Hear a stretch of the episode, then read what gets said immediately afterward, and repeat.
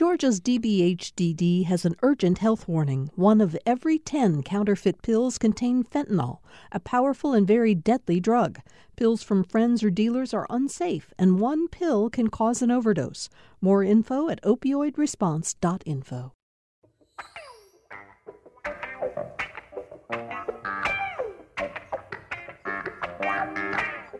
I'm glad to have all of you with us for Political Rewind today. I'm Bill Nigut. Uh, what a week.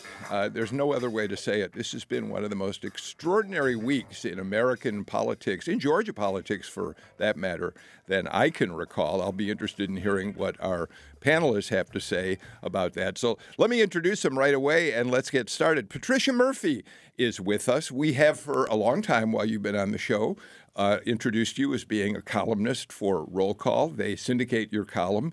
Uh, you also write as a freelancer for Garden and Gun. But for the first time, we can now introduce you as the Capitol correspondent. Yes. For, for Georgia Public Broadcasting. Yes, it is so exciting. Thank you so much. uh, Patricia's reporting appears on The Lawmakers every night at 7 o'clock. And we are feel like so lucky to have somebody with your understanding of politics uh, working with us. It's it's really great to have you part of the team. Thank you so much. I mean, it has literally been a joy. I mean, it's been a rather steep learning curve. You know, there's a lot happening at the Capitol you just don't know about. But you know, you and I had just just to elaborate on this just for a moment. Yes. You and I had an interesting conversation about this the other day. Both of us have had, spent a lot of time covering the Wash the Hill in yes. Washington, covering you know the House and the Senate, going over to the White House and that sort of. And at a certain point, living in that rarefied air, you can start to feel kind of like you're special somehow. I but, thought I was special. But then, well, you are special. But we, I thought I was special too. But my point is, then you come down to the Georgia state capitol, and I think we agree. All of a sudden, you're with people who really are working to make a difference, to come together, to pass laws that matter to the state. There's real uh, um, efforts to do things in a way that you don't see on the Hill anymore. Isn't that the way you're feeling at this point? It is. And, uh, you know, I was, I'm the only person who hates leaving the U.S. Capitol. I loved it up there, but my family lives in Atlanta. So yeah. my husband and I came back to Atlanta. Um, and and the biggest surprise, and I, I told you, I was like, I was kind of a U.S. Congress snob. Right.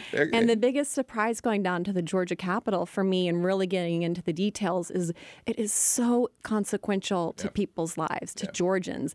These bills will become law in July, and it's going to change millions of people's yeah. lives yeah. for the for the better hopefully not for the worse, but it is it's so immediate and it's so real. And compared to Congress, which is often sort of a, a very elaborate dog and pony right. show. All right. Well, thank you for saying it much better than I did. And I again I'm glad that you're well, working thank you very much. Us. Um, Howard Franklin is also here today. Howard is a Democratic political consultant, does government affairs work.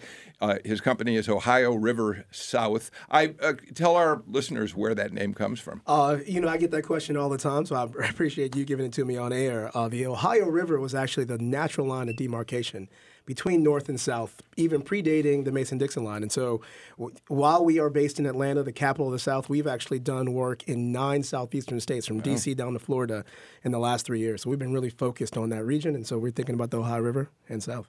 Um, thank you for the explanation. Uh, I'm, I'm really, it's especially great to have you and the man sitting next to you, Eric Tanenblatt, here together today for one reason especially.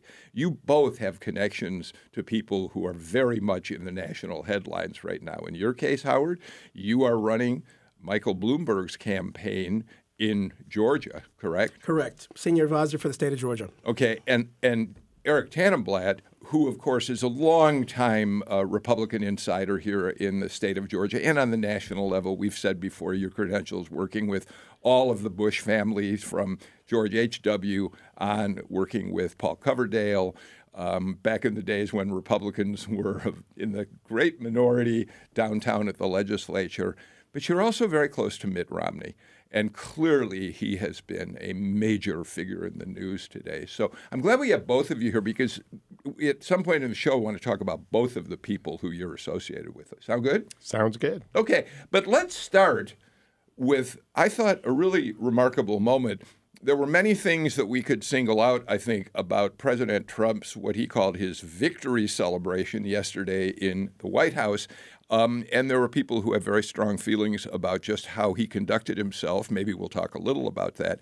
But he made comments that have a very direct relationship to the state of Georgia. He introduced both Kelly Loeffler and Doug Collins, thanking Loeffler for her vote to acquit him in the Senate. Doug Collins being a close friend who has worked with him on many things, um, including defending him on impeachment. And then he made some additional comments that we thought were pretty interesting. Here they are. A young woman who I didn't know at all, but she's been so supportive, and I've had great support from other people in that state. And she's been so supportive, and she's been downright nasty and mean about the unfairness to the president. And Kelly Loeffler, I appreciate very much. Thank you. Great. She saw it very early on. A man who has been a, an unbelievable friend of mine and spokesman, and somebody that that I really like. And I know Kelly, you're going to end up liking him a lot. Something's going to happen that's going to be very good. I don't know. I haven't figured it out yet. But Doug Collins, where is he? Where is Doug? You have been so great. Thank you very much, Doug. Thank you very much. Yeah, thank you. Really amazing job. So, uh, Patricia, number one, we should point out that that whole uh, uh, talk of the president was about singling out most of the Republicans in the room. So it wasn't as though Loeffler and Collins got special treatment, although they did to the extent that they're running against each other for the U.S. Senate. I, I mean, I don't care if there were 10 million people yeah. in that room. That was crazy. yeah. um, well, it was so interesting because you can see the wheels turning in Donald Trump's head, and he's just making news out loud. You, I don't know that even many of his staff know exactly what he's talking about. Um, but I thought it was, I think the responses to it actually have been the most interesting. Um, after the president uh, praised both of them. There was a statement out of Collins' campaign that said, "Well, we believe that the president may be looking for a job that's more suitable yeah. uh, for Kelly Loeffler." And I don't know if they have an inside scoop at all. I we do know that the White House chief of staff is coming open. I, I certainly don't know that she would be up for it. I don't know that I do think Collins would be very well qualified for that. Um, but it really does put on full display this rivalry that could it was literally in the room with the president who's who's going to have the power to really influence that decision. I, I, I wonder if it's actually the reverse that they issued that statement because there was a lot of chatter that the president was going to try and resolve this by by appointing Doug Collins to something in the Trump administration, yes. whether it's in the White House or an executive branch department. I think the most telling in his comments about Kelly is that since she has been appointed uh, she has been nothing but a supporter of the president, and the president acknowledged that. And Although I think he that, pronounced her name wrong. Yeah, he did. He did call her Kelly Loeffler, which is something. You know what? The way things are going with the Republicans in the U.S. Senate, that's what she's going to start calling herself. that's not the first person whose name no. he's. No, of course not. Of right. course not. Um, I, but Howard, you know, what's going on here? I, I, wish I had something to add to this, except I, I remember when uh, presidents would call out members of Congress for you know, putting forward or passing legislation or calling attention to an important issue. In every case, when this guy takes the microphone, it's all about my friends, what they've done for me, and how they've helped uh, advance and protect my interests. And I, you know, that that's obviously not going to change. This is three plus years in, but it's just it's stunning that this is the central way that Donald Trump sees the Congress. That's incredible to me. Um, I do want to say Patricia pointed out what the Collins people put out afterwards. Maybe the president wants to find a job more suitable for Loeffler. But here's what the uh, NRSC, the National Republican Senatorial Committee, which backs Loeffler, here's their quote. Imagine suggesting, it's a response to Collins, of course. Imagine suggesting that one of the most successful business leaders in Georgia and sitting U.S. Senator is, quote, less suited, unquote, for her job than an unaccomplished and entitled representative who has never won more than 200,000 votes with a straight face. This is really a nasty fight. Yeah, I, I, I don't like that. I just really, I, I, I think very highly of both Kelly and Doug, and I don't think this is very constructive. And I, I hope something can be worked out because it, it's it, it's going to get worse before it gets better. Well, it got worse. Uh, the uh, Kelly Armstrong, a Republican from North Dakota, wrote on Twitter Exactly how many elections has she, Loeffler, won? Unaccomplished and entitled are adjectives usually associated with donor appointments, not impeachment floor managers. To be fair, I don't know her and have nothing against her, but the water, cool consult- water cooler consultants might want to sit this out. I, mean, I could go on. McLagan, uh, Collins guy, then responded to some of this. So. Well, it's just you know to Eric's point, uh, it's it's so so damaging it's so unnecessary. You can run against each other, and your camps can run against each other without taking such ugly personal attacks. And these are two otherwise really strong additions to the Republican Party. They don't need to. Um, eat each other alive in the process of going after this this job. There there will be others. Um, there will be others in but the future. But one one thing though, with impeachment now behind the president, uh, clearly his comments at least implied that he's now paying attention to this, and you know he and his team, you know, may look to try and sort this out. What that means, I, I don't know. the The challenge you have right now is you have two camps, a lot of consultants, a lot of consultants that are making a lot of money, and they're feeding and fueling a lot of this. And I really think the sooner this dies down, uh, the better. Right, but so let's, Howard, let's just take the president's comments yesterday, and goodness knows there were a lot of things he said yesterday that I think a lot of people wish would just go away. But let's just take him at his word and saying maybe we'll work something out between the two. He's a president. You know, if he were in the second year of his first term, first year, he might offer a cabinet position, one of the two of them. You mentioned chief of staff as a possibility, maybe for a Doug Collins.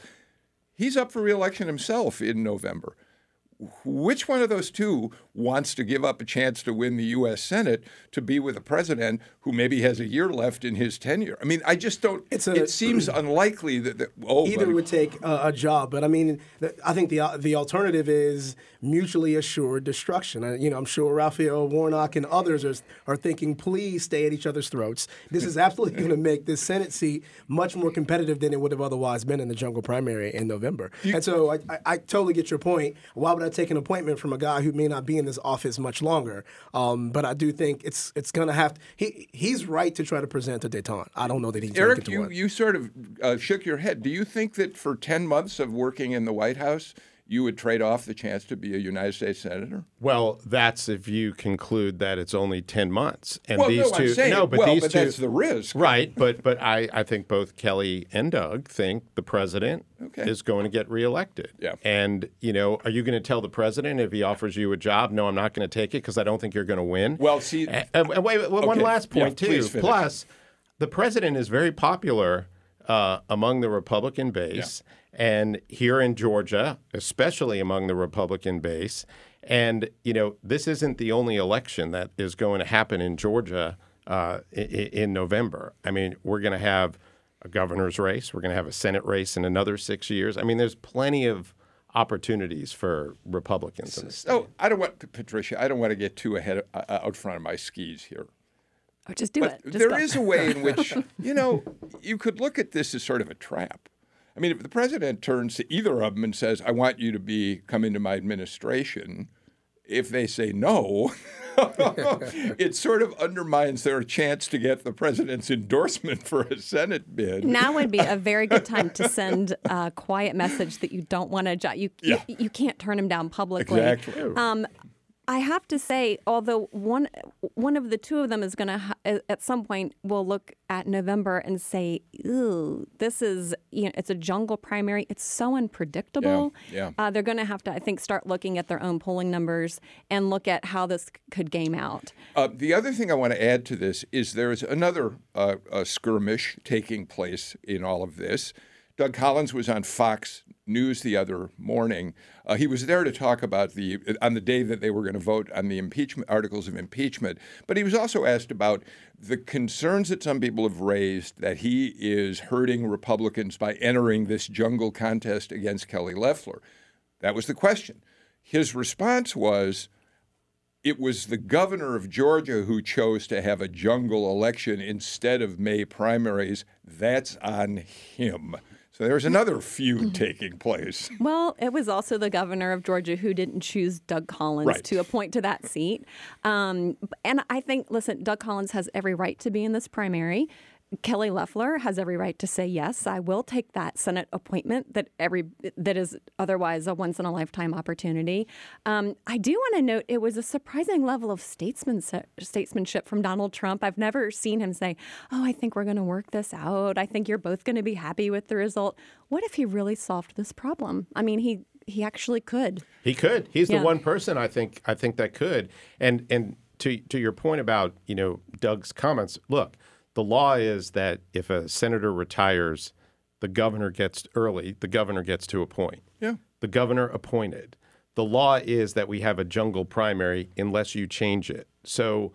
Right now, we're we're following what is the is is the law. Let me And just so- say this. I mean, this is a, a president who has not had a whole lot of regard for the law in the last three years from the White House. But I just I think it- it's interesting we're saying that he could potentially solve this problem when he you could also make the argument that he maybe he made this problem right. That- uh, to Eric's point. This was the governor's decision to make, and Collins got the platform that he got. He got the social media support and, and riled up a ton of conservatives, in large part because the president weighed in publicly and said, "Hey, this is the guy I want you to pick." Right, but once the governor made the decision, the president has not weighed in. The president has been quiet, and if anything, been yesterday's com- He's been a little yesterday's comments, he was supportive of Kelly. Well, I thought yesterday's comments made it quite clear that he's not prepared to endorse either of them at this point. He's waiting on both of them, right? Isn't that what you took from that? I mean, well, Kelly's a sitting senator, and he was complimenting the sitting senator. Well, he Yeah, was all right. thanking her for her support. All right. I don't know. I, I'm gonna, if you don't mind, I'm gonna move on because I think we're reading, trying to read Trump's mind, and I really don't want to get into that territory. Uh, uh, Eric, uh, but let me take one more step on the Loeffler Collins uh, front. There, there's an interesting new line of attack being used against Doug Collins. Um, Town Hall, which is a, a, a site for mostly conservative bloggers. Um, Jackie Cushman's a frequent blogger on uh, Town Hall.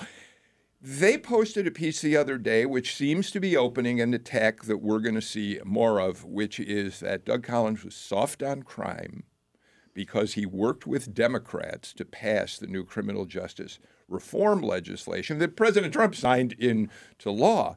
But they're attacking him for having worked with Democrats to bring that measure to the floor, to, to fine tune it, and to get it passed. So it's going to be interesting to see how that plays out. Collins being a middle of the road accommodationist. Well, look, as long as the two of them are in this race, and you know, people have called it a civil war, you're going to have more of this coming out on both sides because you have a consultant class, and all due respect, Howard, that you know they're making money off of all of this stuff, and they're out there, you know, supporting the candidate they're working with. Well, for. let's point out, Patricia, that it- it is people like Eric Tanenblatt who are helping raise the money that is being paid to the consultants. I have nothing like to do with this fight. Just to Reich. be I'm clear. just watching. I'm, I'm not just taking any money from Loeffler or from Collins. To be very but clear. but also uh, I- that attack in particular is honestly crazy. This was an initiative of Jared Kushner's. Yeah. It- one of his top The priorities. criminal justice I'm sorry, the criminal measure. justice. Yeah. Excuse me, the criminal that's justice fine. reform measure. He brokered this deal. He looked for the Democrats to come on board, and there was a separate measure on on, on the move from Democrats, but. they had to change that uh, because Republicans got involved. So I don't think you can attack criminal justice reform without also attacking Jared Kushner and the president in the process. All right, so all this says to us is that we are going to have an exciting time on this show in the months ahead, watching how not just the Republican contest, but the Democratic contest at uh, especially Senate race number two, also part of that jungle uh, election for Democrats. They'll all be on the same ballot together. Um, and then we'll watch the Perdue race closely as well. Let's move on. Uh, before we go to a break, let's take a few minutes on this. Let's not worry about the break quite yet. Uh, Eric, this is a. You have been close to Mitt Romney for a long time now. You were you were uh, in his corner when he ran for president in 2012. You've continued to have a close relationship with him. Um, we have video, don't we, or we have uh, audio? Let's let's let's listen to Romney uh, uh, on the floor of the Senate. We're going to get to it in a second here. They're working on it. There the allegations made in the articles of impeachment are very serious. As a senator juror, I swore an oath before God to exercise impartial justice. I am profoundly religious. My faith is at the heart of who I am.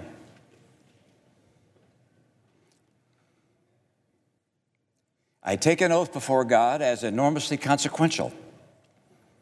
I knew from the outset that being tasked with judging the president, the leader of my own party, would be the most difficult decision I have ever faced.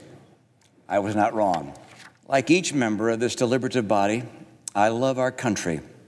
I believe that our Constitution was inspired by providence. I'm convinced that freedom itself is dependent on the strength and vitality of our national character. As it is with each senator, my vote is an act of conviction. We've come to different conclusions, fellow senators, but I trust we have all followed the dictates of our conscience. So, a few things about that, Eric Tanenblatt. Uh, number one, Romney came in the closing of his remarks. He talked about the fact that all of them sitting in that chamber were mere footnotes in history, would be remembered as footnotes. But in fact, he did make history. He became the first pres- uh, the first senator of the same party as a president to vote to convict on a charge of, uh, of uh, in this case, abuse of power. Um, and and I was also taken by the fact that I don't think we've ever really seen, and perhaps you have, a Mitt Romney quite this emotional. Uh, not I haven't seen quite that emotional, but I have seen similar in, in smaller uh, settings. Look, every time I watch that, I just feel for him because he is deeply religious, and he took an oath. And you know he he said it a lot better than I can, but I he has struggled with this, and I have talked with members of his uh, senior staff and they said he sat through that impeachment hearing taking copious notes. And he even said you didn't show the clip where he talked about John Bolton, but when he referred to why he wanted John Bolton, one of the things he said is he wanted John Bolton to say something that would give him some reasonable doubt.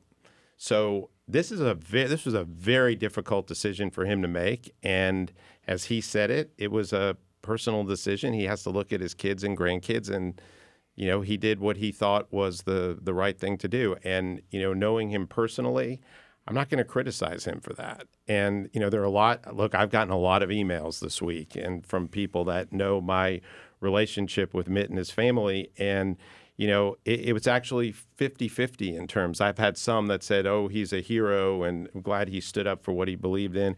And then I had a lot of people, uh, especially active Republicans, mm-hmm. that, you know, view this as a team sport, and how could he vote against the president? And uh, you know, this was a this was a tough thing. I understand the passion on you know for Republicans. Uh, and, you know, but I also understand the the personal uh, uh, aspects of it. Patricia, a couple of points to add to what Eric said. Number one, we learned subsequent to those remarks on the floor of the Senate that uh, Romney actually called the White House counsel's office while the impeachment trial was underway and said to them, please give me some information. Help me understand your defense. He wasn't convinced, clearly, by the defense of the White House uh, lawyers in the trial. Help me understand where Bolton stands on all this. And according to the reports, the White House turned its back on him, essentially. They, they decided not to be of any help to him. So apparently, this was a decision of great thoughtfulness and conscience.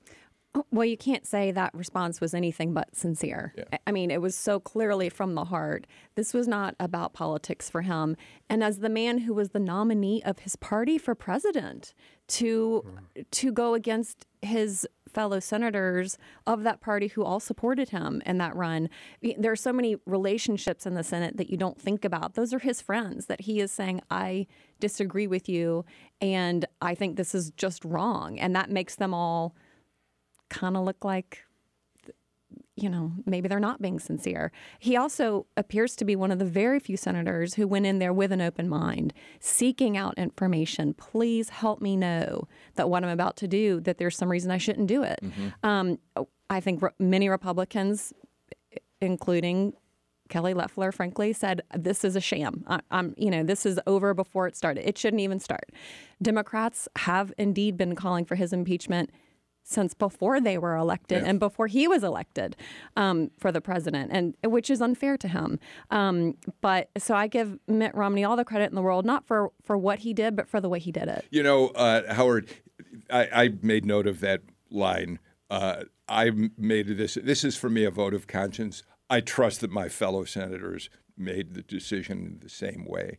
Uh, he knows they didn't, uh, or he would. You know, we've heard a lot of comments from people who say if they'd had a private vote, a secret vote on this, there would have been more votes against the president. So I think it's fair enough to say that Senator Romney Mm, in a very subtle way, was calling out his colleagues. Not only uh, calling his, his, colleagues out, but also setting himself apart. I think Patricia's right. He had been the standard bearer for the party in 2012. You know, he'd risen to some heights that maybe uh, that he had seen for himself for a long time in his political and his business career. And now that he's gotten a second bite of the apple, I, you know, I think he's a bit chastened by having you know, maybe lost the president again, the run for president against uh, President Obama in 2012. And I think I, I would take him, as everyone has said here around the panel, at his word for what he said. But I also think the experiences that he's brought, having been an executive, now being a senator from another state, I, I think. I, think what he said also reflects the learnings and, and where he wants to be placed uh, in the annals of history. Is this a hard place for you to be? I mean, we've now seen Republicans in the state. There's an article today in the uh, in the AJC Political Insider blog uh, talking about what you said that there are a number of Republicans in the state leaders who gave money to Romney's uh, presidential campaign, who've been big supporters of his, who are now really speaking out very harshly about him. David Perdue has uh, been fairly critical, has been critical in a surprising way, I thought, of um, of his colleague uh, Mitt Romney. Mike Lee yesterday at the White House. Trump talked about Mike Lee, how how how um, Romney's uh, uh, approval numbers are plummeting. When there's no evidence of that whatsoever. And Mike Lee stood up and kind of ch- cheered that on, clapped about that. This is a tough place for a Republican, for like you to be, I would think, right now. Well, and and you know, as I said, I've received a lot of yeah. emails from people that fall on both sides. People that I raised a lot of money from yeah. that yeah. Re- supported Mitt, and it's split. I mean, yeah. you have some people that truly think he demonstrated and showed courage, and then you have people that think he was a traitor. And you know, it's unfortunate. The one the one other point I wanted to make too, and and uh, this is something that I, I think I, I know you know, Bill, but. Um, one of the biggest influences in Mitt Romney's life was his father. Mm-hmm and he his father he he carries his father's memory George with him Romney. When the, he would debate in the presidential election, yeah. he used to put dad on a card yeah. on the podium. and he, he has said that publicly. And his dad did something similar. It wasn't an impeachment trial, but uh, his dad went against the party uh, on civil rights. Yeah. And, and, you know, Mitt was raised that, you know, you have to do what you think is right. And knowing Mitt knowing his family, you know, I I you know understand why he did what he felt like he needed to do.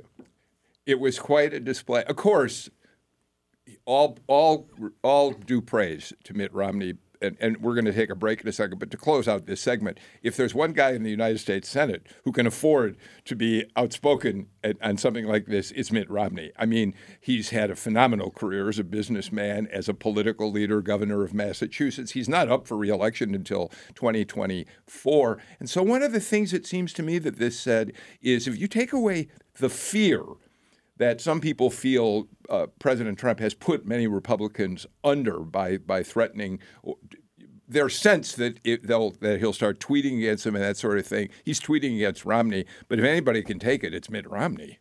Well, well, sure. Uh, you know, listen, I think a lot of Republicans sincerely do support Donald Trump yeah. and think he's getting framed. It's a sham. It's all wrong. Absolutely. Um, but Mitt Romney doesn't have to worry about donors, doesn't have to worry about getting reelected. And you have to, we have to ask ourselves as American, as Americans, although I think few will, what kind of people and what kind of process have we put in place that these senators cannot vote they want to vote, wait, vote the way they want to because they were afraid of X, Y, and Z. Yeah. Um, and if if I hadn't heard so many Republican senators say one thing and do another about Donald Trump, um, I wouldn't really feel that way.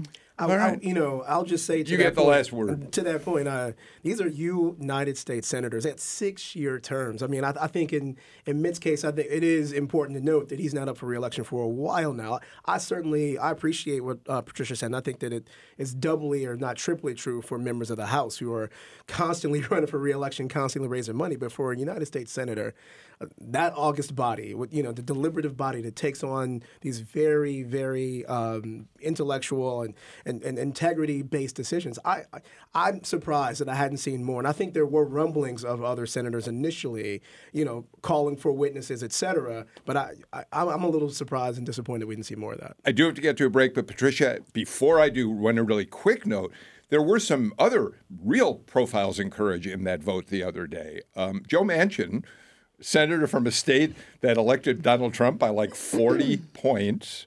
Doug Jones, probably the single most vulnerable senator, Democrat in Alabama, it, up for reelection this year, and Kyrsten Sinema in Arizona, all three of them face really strong opposition in states that are definitely red states, and all three voted to convict. They did. And I have to say, I was more surprised by the uh, Democrats who stayed uh, with the Democratic caucus than the, than the Republican yeah. who left his caucus because those senators, um, I mean, I guess it depends on how you look at it. Were they voting their conscience or were they representing their constituents? Yeah. Those are three states, with the exception of Arizona. I don't know about that. Yeah. Um, those constituents are adamantly against impeaching this president, so, and they they I think are representing those views.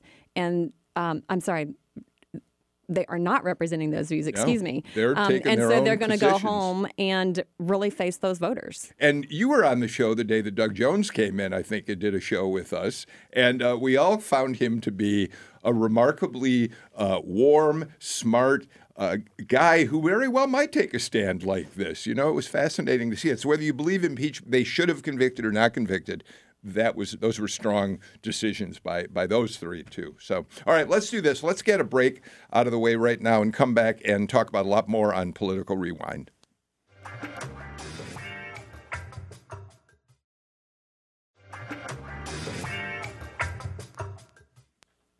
Welcome back to uh, Political Rewind. Patricia Murphy is with us, Howard Franklin, Eric Tanenblatt. By the way, I should have said it at the top of the show. Jim Galloway, who's usually here on Fridays, is not here for the nicest reason you can imagine. His daughter is a teacher and Jim is talking to her class. I just sent him a note a minute ago saying, I don't know what grade she teaches, but can't you just imagine Galloway in front of a group of kids talking politics?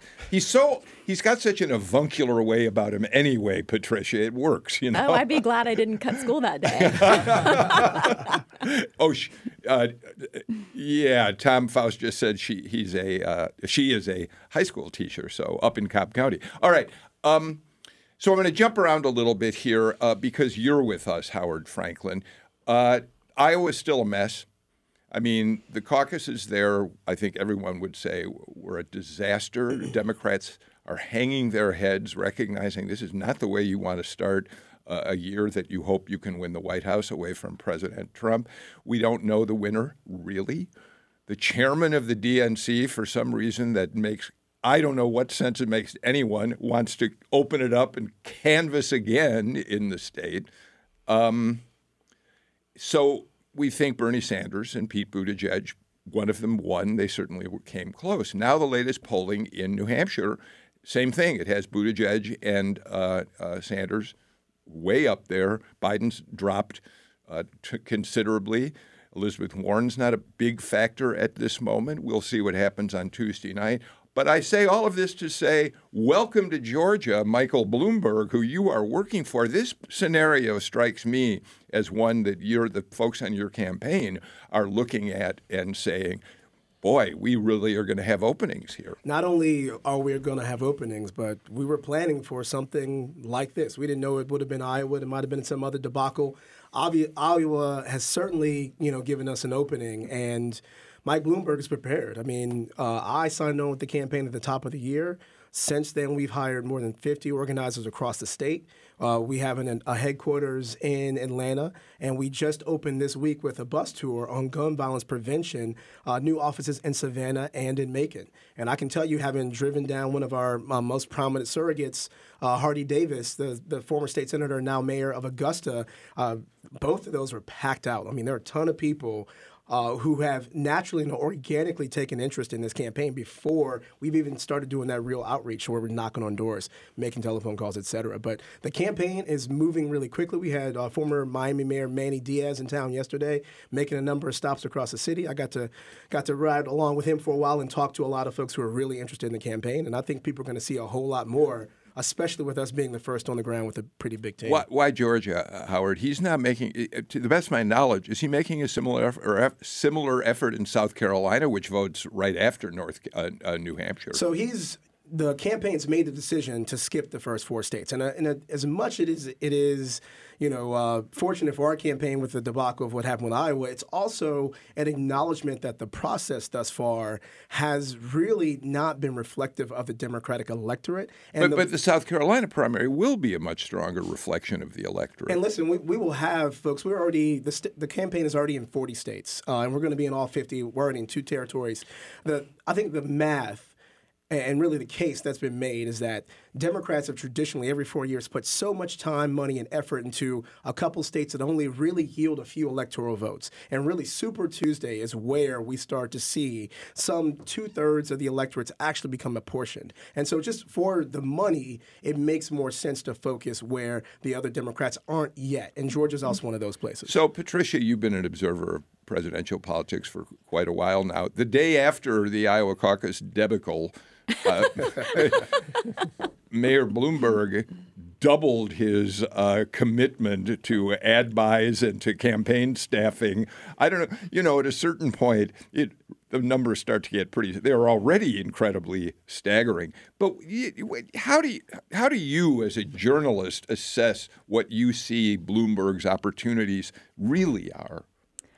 Well, I was a strong skeptic of the Bloomberg for President campaign about four months ago. Yeah, you actually said that on the show one yes, day, which is and why that's I'm why turning I raised to it, you. Yes, yeah. because um, it just seemed so preposterous. But uh, this is a time in history that is so unpredictable.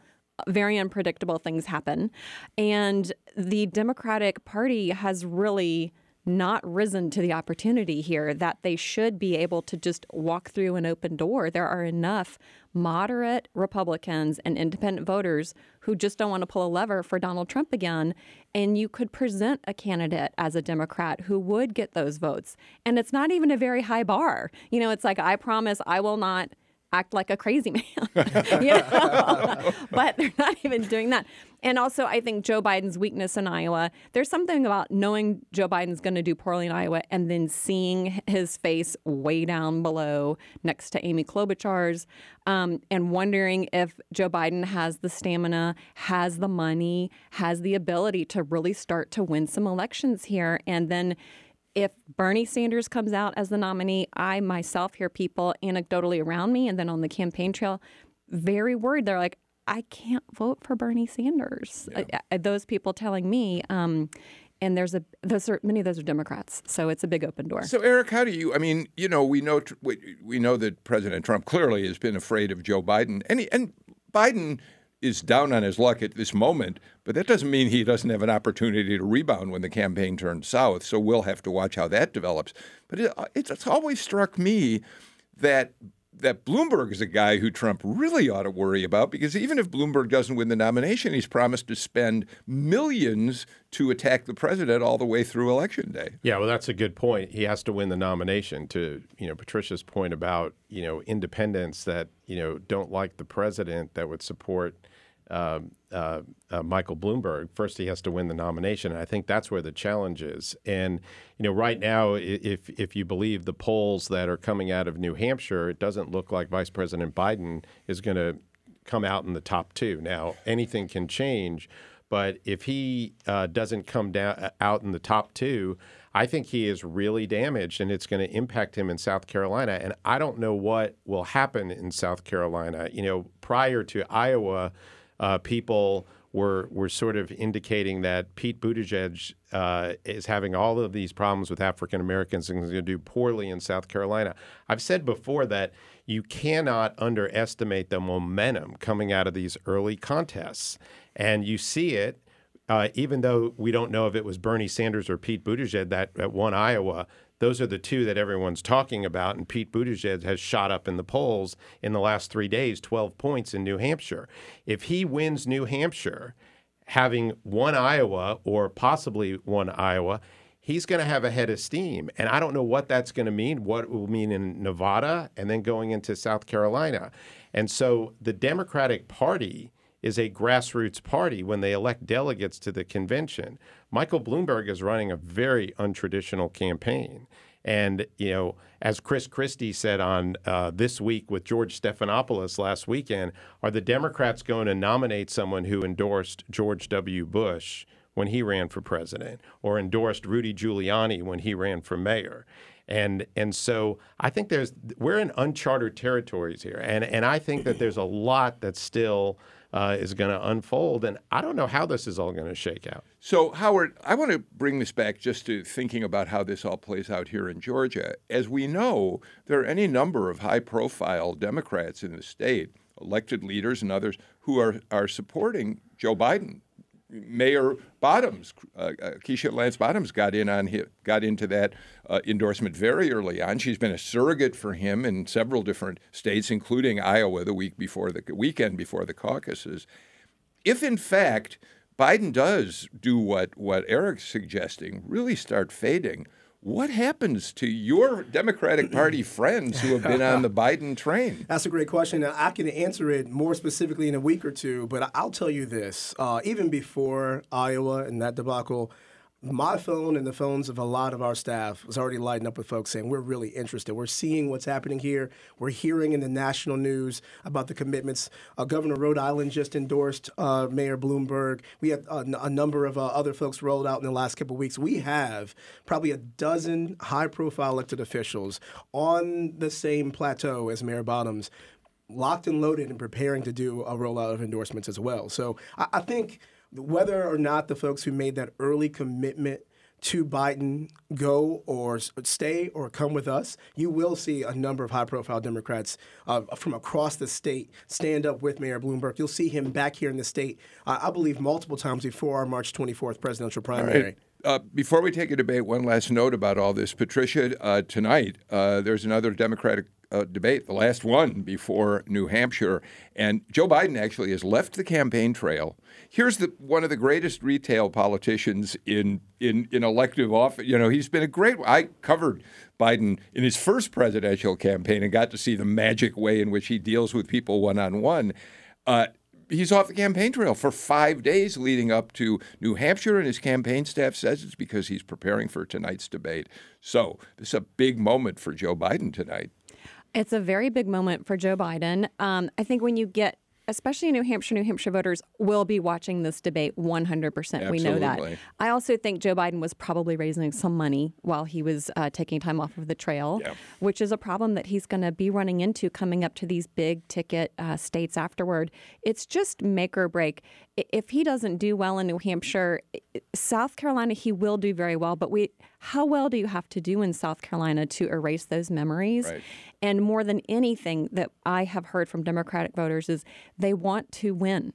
They almost don't care at a certain point who it is as long as they can beat Donald Trump with their nominee. If Joe Biden is not winning well, it, it hurts his electability argument quite a bit. Yeah, and there's there's a period of time between New Hampshire and South Carolina with Nevada yes. in there. Yes, and if he does not come out in the top two, the narrative going into South Carolina is that this good. is a sinking ship. Uh, All right, um, Eric, I just as we take a break, have enough time just to say, yes, we remember that months and months ago, you on this show said, "Don't overlook Pete Buttigieg. He's a sleeper in this race." Want to give you credit. Let's get to a break. We'll be back in a minute.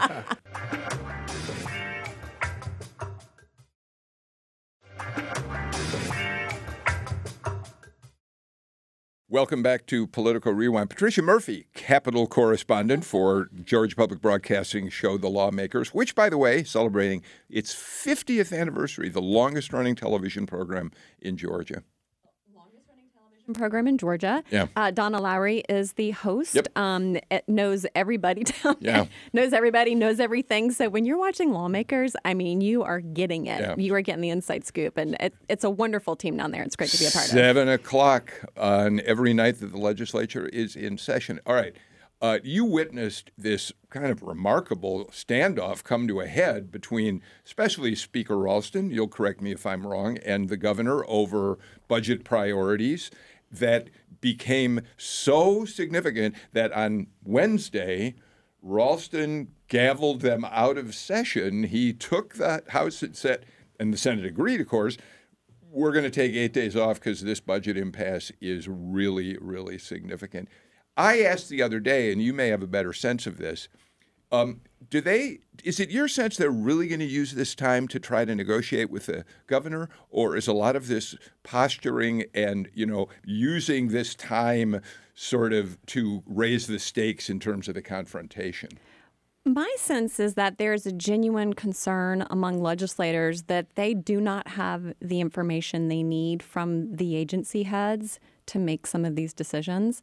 Um, these were the budget. One, they're talking about two budgets, but the budget they're talking about is the current budget Yeah. that they all voted for Right. last session, uh, with priorities that they all put in there last session. And so the governor's office, I think, has not made the case to them that there's a good enough reason to unwind those. Um, and in their opinion, to pay for priorities that the governor made promises about that they did not make promises about. Um, he has some items um, like the teacher pay raise that's very popular. Um, there is talk of a, an additional quarter percent tax cut, which is quite expensive. It's a small tax cut, but it is a large dollar amount that goes with it. Um, and we heard complaints uh, that the the people who are going to need to vote on this don't know what these votes are going to look like in their own districts. We're talking about county health departments.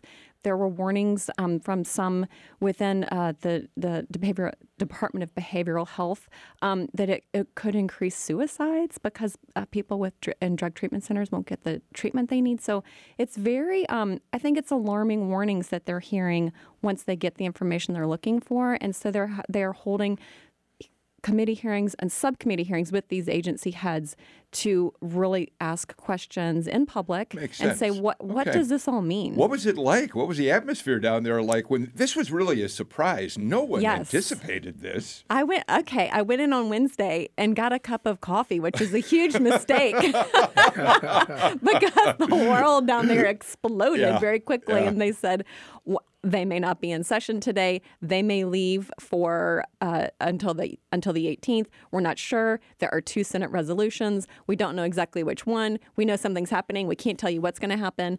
Um, and the rumblings had started uh, the night before, um, so very unexpected. These lawmakers don't want to be here longer than they have to because they want to go back to you know raising money, get on the campaign trail.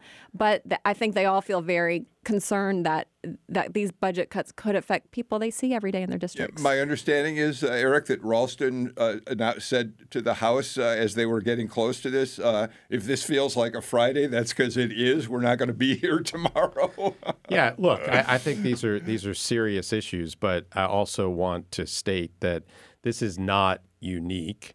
It's We've, we have we have seen this in years past. The year that I was Sonny Perdue's chief of staff, we had a 1.65 billion dollar hole in the budget. It was the longest legislative session. It extended into late April, and we had to deal with similar issues related to the budget and how we were going to raise revenue or deal with the shortfall. Um, and so there's a lot of inside baseball going on. But was it as contentious in your day between the, your office, the governor's office, and the legislature not sharing information, not having transparency about it? Because well, that's one of the problems right now, right? Yeah. Well, and that that that year you had uh, a Republican governor, a Democratic oh, House, right and a Republican right. Senate that had just right. flipped. You really earned your living that year. I did. It was like a dog year.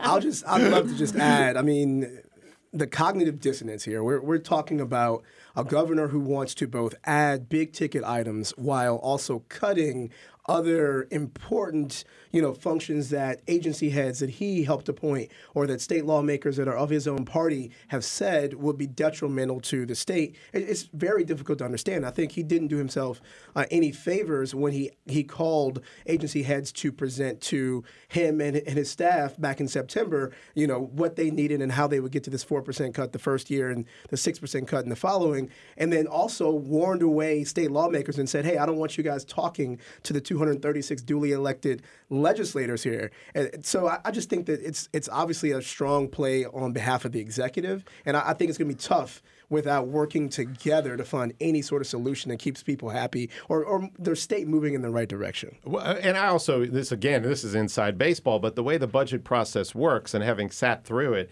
is that the agency heads all have budget hearings with the governor. Mm-hmm. In the fall, the governor then compiles his budget and then presents it to the legislature. So I think what happened, and, and look, a legislator has every right to get information, but my understanding is that the governor, you know, was going through a process process, and the legislators were injecting themselves into that budget process early on. Well, eh, and um, Donna Lowry on Lawmakers last night, and it'll be on uh, it'll be online today for people to watch. She had Gary Black on, the um, Agriculture Commissioner, and he has been very vocal um, so far about cuts to food safety inspectors, mm. animal inspectors, things that you want inspected. You know, um, he he sound. She said that last night he sounded.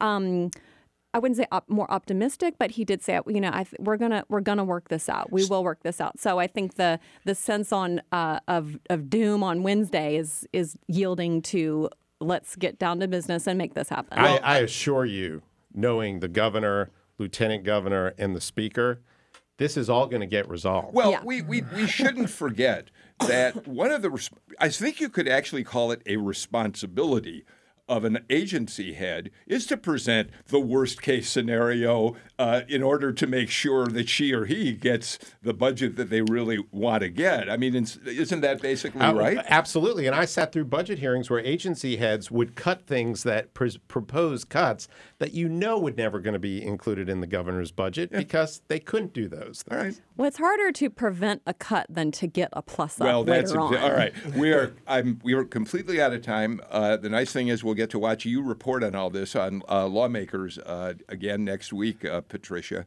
Um, Howard Franklin and uh, Eric Tanenblatt, thank you so much for being here uh, for today's show. A um, couple of uh, uh, uh, program notes. Number one, on Monday, we're going to talk about the budget in terms of concerns about cuts to health uh, public health issues, that sort of thing. Ariel Hart, from the AJC will be here.